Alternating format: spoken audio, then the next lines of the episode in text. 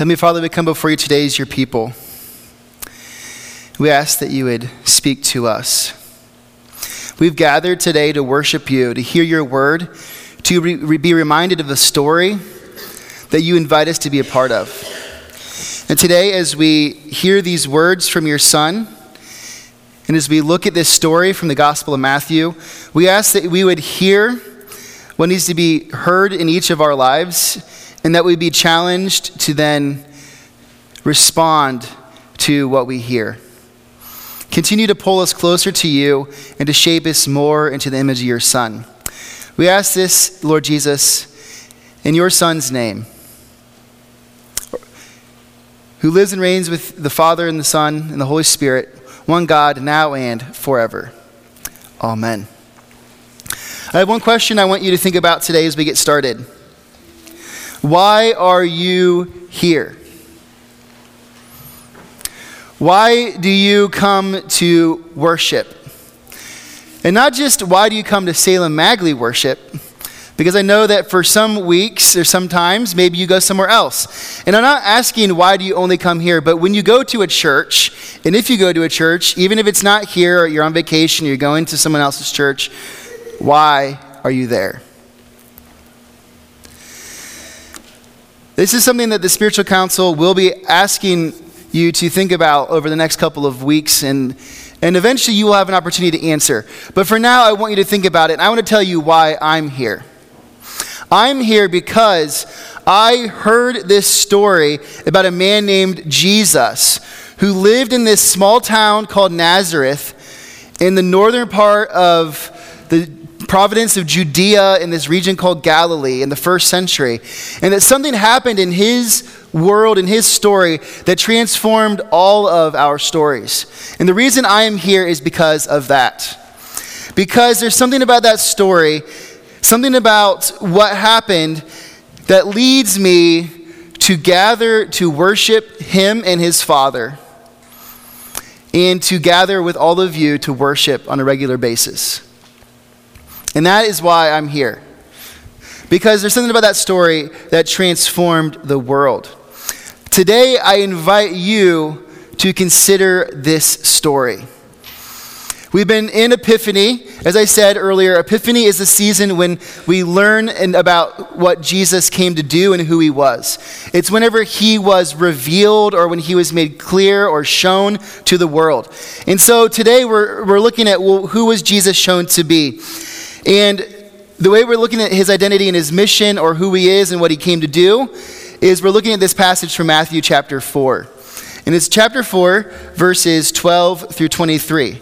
So if you want to follow along uh, in the Pew Bible here, you can turn to page number 1377 but it will be on the screen 1377 we're going to be looking at matthew chapter 4 verses 12 through 23 so let's look now at this story from matthew and see what we're going to learn about who jesus was and what he came to do. So, this is how the passage from Matthew opens up. When Jesus heard that John had been put in prison, he withdrew to Galilee. Leaving Nazareth, he went and lived in Capernaum, which was by the lake in the area of Zebulun and Naphtali, to fulfill what was said through the prophet Isaiah. All right, before we go to the next page, I just want to say a couple things. So, right here, last week, if you were here, we talked about John the Baptist, who baptizes Jesus and was baptizing people. Remember, Jesus was baptized and he came out of the water, and then John offered testimony about who he heard Jesus to be. And Jesus was proclaimed to be the Messiah. Well, John gets arrested. And it's this breaking point where John was the one preparing the way for Jesus. And now Jesus takes the baton and he's going to run with it as John's ministry transitions. So Jesus goes from Galilee in Galilee from Nazareth where he lives to Capernaum, which was a bigger city along a lake. And it was a fishing city and it was along a trade route, so there's a lot of people coming and going. And he goes there, and this is what John or Matthew is going to say. He goes there to fulfill what is said in this passage we read from Isaiah earlier. And now he quotes from the Isaiah land of or Zebulun and land of Naphtali, the way of the sea beyond the Jordan, Gal- Galilee of the Gentiles. The people living in darkness have seen a great light. On those living in the land of the shadow of death, a light has dawned. So Matthew is taking this passage from Isaiah and he's plugging Jesus into it. We talk about this a lot over the last couple of weeks that Jesus is being connected, he's being plugged right in to this Old Testament idea about the Messiah. And what Matthew is doing is he's saying Jesus comes as light into darkness. What he's basically doing is he's giving Jesus' his campaign slogan. Campaign slogans are an interesting part of American politics. I don't know about um, other countries if they use slogans, but here's some that I think are interesting just to give us an idea. Tippecanoe in Tyler Too which none of us were alive for, but this was the campaign slogan of William Henry Harrison, who also, I don't know if you knew, is the first governor of Indiana Territory. So he's maybe our closest claim to presidency, minus Abraham Lincoln as his boyhood home. I know we love to claim that. But Henry I can't even, uh, William Henry Harrison was also at least connected to Indiana. He also happens to have the, um, the wonderful mark of being the, the president in the presidency the shortest 31 days. So that's what we have to claim in Indiana. But that was his slogan. Now, the one that came right after him was, Who is James K. Polk?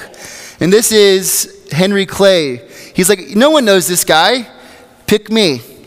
Another one, a full dinner pail, William McKinley in 1900. So at that time, apparently you needed food. And so he's like, I'll give you a full dinner pail. I like Ike, Dwight Eisenhower, 1952. You are better, or, then here's one, Ronald Reagan, 1980. Are you better off than you were four years ago? And then one from Bill Clinton in the 90s, putting people first. Now, there's other slogans I'm sure you can all think of from the last couple of years. But this idea is this slogan helps us to capture an imagination. So we could say, well, why did Jesus come? Well, this maybe is his slogan turning on the lights in the darkest of times. We could say that's Jesus' slogan. This is what we're learning about who he came to be, why he came. He came to bring light into darkness. Now, I think all of us can look around, we can look at our own lives, and we can say, you know what? I think there's some darkness in, darkness in me, there's some darkness in my heart, there's some darkness in the world that still needs the light of Jesus, right? And that's what he came to do, to bring light into darkness. So, how is he going to do this? Well, this is what Matthew tells us. Verse 17. From that time on, Jesus began to preach Repent, for the kingdom of heaven has come near. Now, we think of John the Baptist as a prophet. We do not think of Jesus as a prophet. But Jesus is right here in this passage being a prophet. The prophets in the Jewish world spoke for God. They were God's mouthpiece. And there was different ways that they would speak. But one of the main ways that they spoke was calling on repentance. So Jesus comes and he calls for repentance. But what's interesting is that Jesus isn't just a prophet calling on repentance. He's also calling people to realize the kingdom of God is coming. And he's the one who says he's going to bring the kingdom. So, this is the thing about Jesus. He's a little different. And we can think about him sort of like our cell phones. Now, hear me out. Hear me out. We all have a cell phone. Now, for those of us who are older, we remember what cell phone's main purpose was a mobile telephone, right? So we understood that telephones were a way to talk to somebody who was far away but to hear their voice. So that's what cell phones started out to be. But what are cell phones now? They're a camera that takes really, really good pictures, way better than the digital cameras we spent lots of money on back in the day. They're also a video camera, a lot better than those ones you used to put on your shoulder. Remember those that had tapes? We have one of those upstairs still. Those things would probably cost as much as your cell phone, but they definitely did not make the same video. And we have this, it's also a computer it does so many things. Cell phones also take these photos and these videos, and they actually have these software that help you edit them. Which is mind blowing because it used to be you'd have to take all of that video and put it into a computer, and it was an expensive computer, but our phones do all of it now. Cell phones do so many things. Well, Jesus in the Gospels does so many things. He has all of these different identities. Well, today he's prophet, but he's also king. He's announcing the kingdom coming, but he's also the one who brings the kingdom. He's not just the one who says the kingdom's coming, he's the one that says, Follow me, because I will lead you as your king in the kingdom. And this is who Jesus is. He has this double role. But then we have to ask ourselves, well, what is this kingdom all about? And what does it mean? Well, this is how we can think about the kingdom. The kingdom of God is God's power and his desire coming to the world. He has power, he has the ability to have his rule, his desires come to the world. But we look around and we're like, well, why is he waiting around? Right? And there's a lot of ways to answer that question. And if that's something that really bothers you, I'm happy to talk to about it. But today, all I want to say is think about this. All right, now I'm a big f- football fan. NFL's still going on. Now, one thing with football that's interesting is there's this penalty called offsides. Now, if you don't know much about football, I know most people do, but let's not assume you do. In football, and offsides is whenever one of the teams goes over the line of scrimmage where the ball's at before the play starts. Now, in the NFL, usually this is a defensive penalty. The defense runs over the line before they're supposed to. Now, the referee has the power in that moment to stop the play, but the referee also has the power to let the play go. Now, usually they stop the play whenever the guy is about ready to nail the quarterback, but they usually don't stop the play whenever there's an advantage for the quarterback because the NFL is all about offense. And Peyton Manning used to take advantage of this. When someone would jump off sides, he would try to throw a deep pass because it was a free play. If you threw an interception, it didn't matter because it was going to get reversed. But the referee had the power to either stop the play or not stop the play, and sometimes the referee would wait. God has the power to come and bring his rule at any point, but he has been waiting because the way that he brings his power is through his people. And Jesus comes and he says, Follow me, the kingdom of God is here. I am bringing God's power.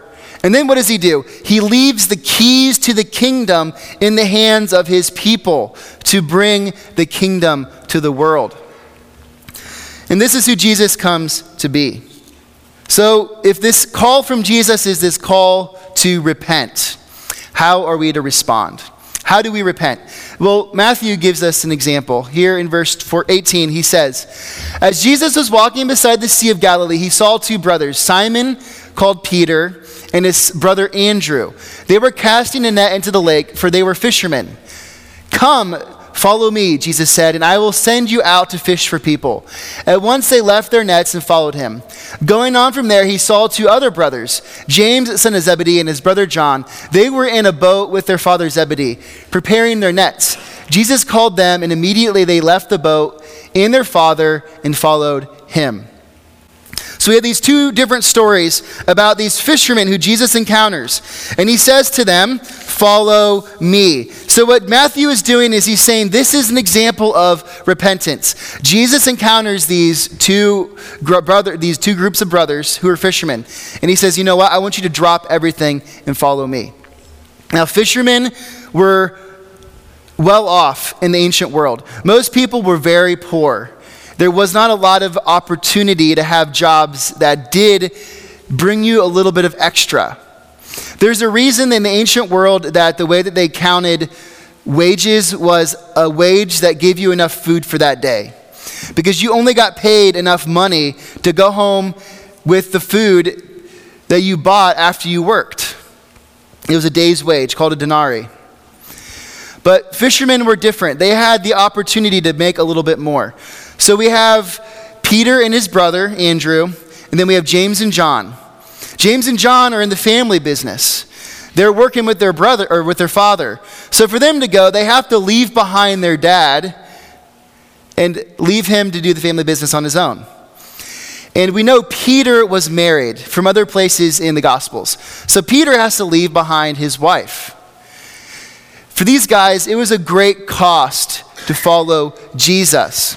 They had to turn from the life they were living, repent, turn 100 or 180 degrees around, and they had to decide to follow Jesus. That was the call of repentance. And this is one thing I've learned as I've gotten older.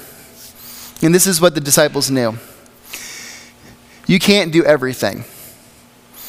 There could be good things that you want to do, perfectly wonderful things. But if you do that, it means you can't do something else. And so, for each of us, we have to look at our lives and we have to ask, well, what is worth doing? And this is the question that Jesus has to pose to these fishermen that all of us also today have to wonder. Will we follow Jesus? Will we repent, which is this we're going one way? We have to turn all the way around and go the other way, the way of Jesus. Now, there's certainly overlap in our lives. I'm not standing here telling any of you that if you repent, it means that you're going to become a missionary to Africa, or even that you're going to become a pastor. Because long before any of that, repenting means we have to look at the darkness in our own life and be willing to have the light shine into it. And that's not always easy, right? There's some pretty terrifying things about looking into our own lives and then saying, I have to deal with that. Now, I know that's hard. By the grace of God, we're able to do it. But that's what repenting's about. The darkness comes into our very hearts and it shines into those dark places. And it shines on all kinds of things. But this is what Jesus wants to do. He wants us to turn from our lives and to let the darkness in. Now, you might, or let the light into the darkness. Now, I'm sure some of you are sitting here saying, Well, I want to follow Jesus, but you don't know what I've done. You don't know what's in there that I don't want to look at. And I don't, but you know who does? Jesus.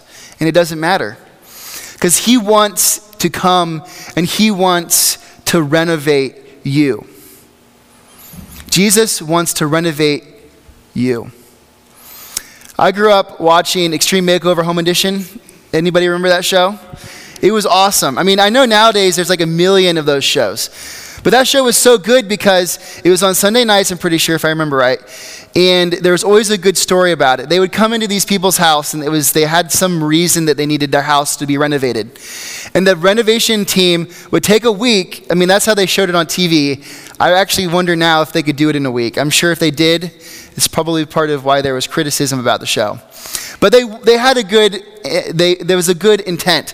They wanted to take someone's house and make it work for that family to renovate it. So they would do it.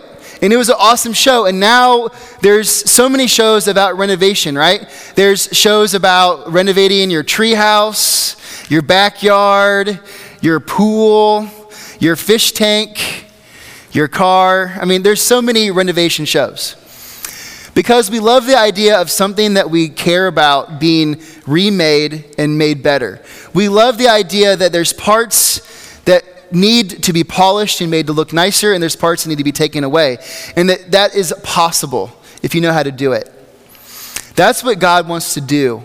That's what Jesus says. I'm going to repent. He says, I want to renovate you. I'm going to take the parts of you that need to grow, and I want to help them grow. I'm going to take the parts of you that need pruned, I want to prune them. I want to take the parts of you that are good and make them better. That's what Jesus invites us into in the kingdom. Jesus wants to renovate you because this is the power coming.